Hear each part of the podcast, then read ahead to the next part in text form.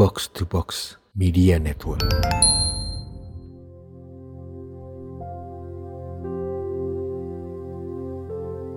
Salah satu hal yang mudah diucapkan tapi sulit untuk dilakukan adalah bersyukur. Terasa mudah memang bila kamu dalam keadaan bahagia. Seperti baru mendapat sesuatu atau kabar baik.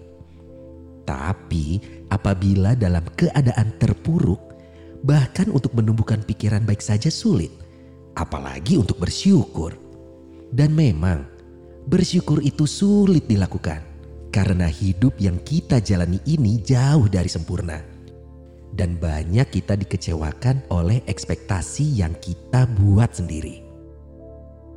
Rasa syukur memiliki banyak dampak positif bagi diri. Rasa syukur membuat kita sadar dan melihat hal yang selama ini tak terasa dan terlihat. Bahkan, rasa syukur pun dapat mengurangi tingkat depresi. Kebiasaan bersyukur bisa dilakukan dengan cara yang mudah kok, yaitu mencatatnya di saat sebelum kita tidur.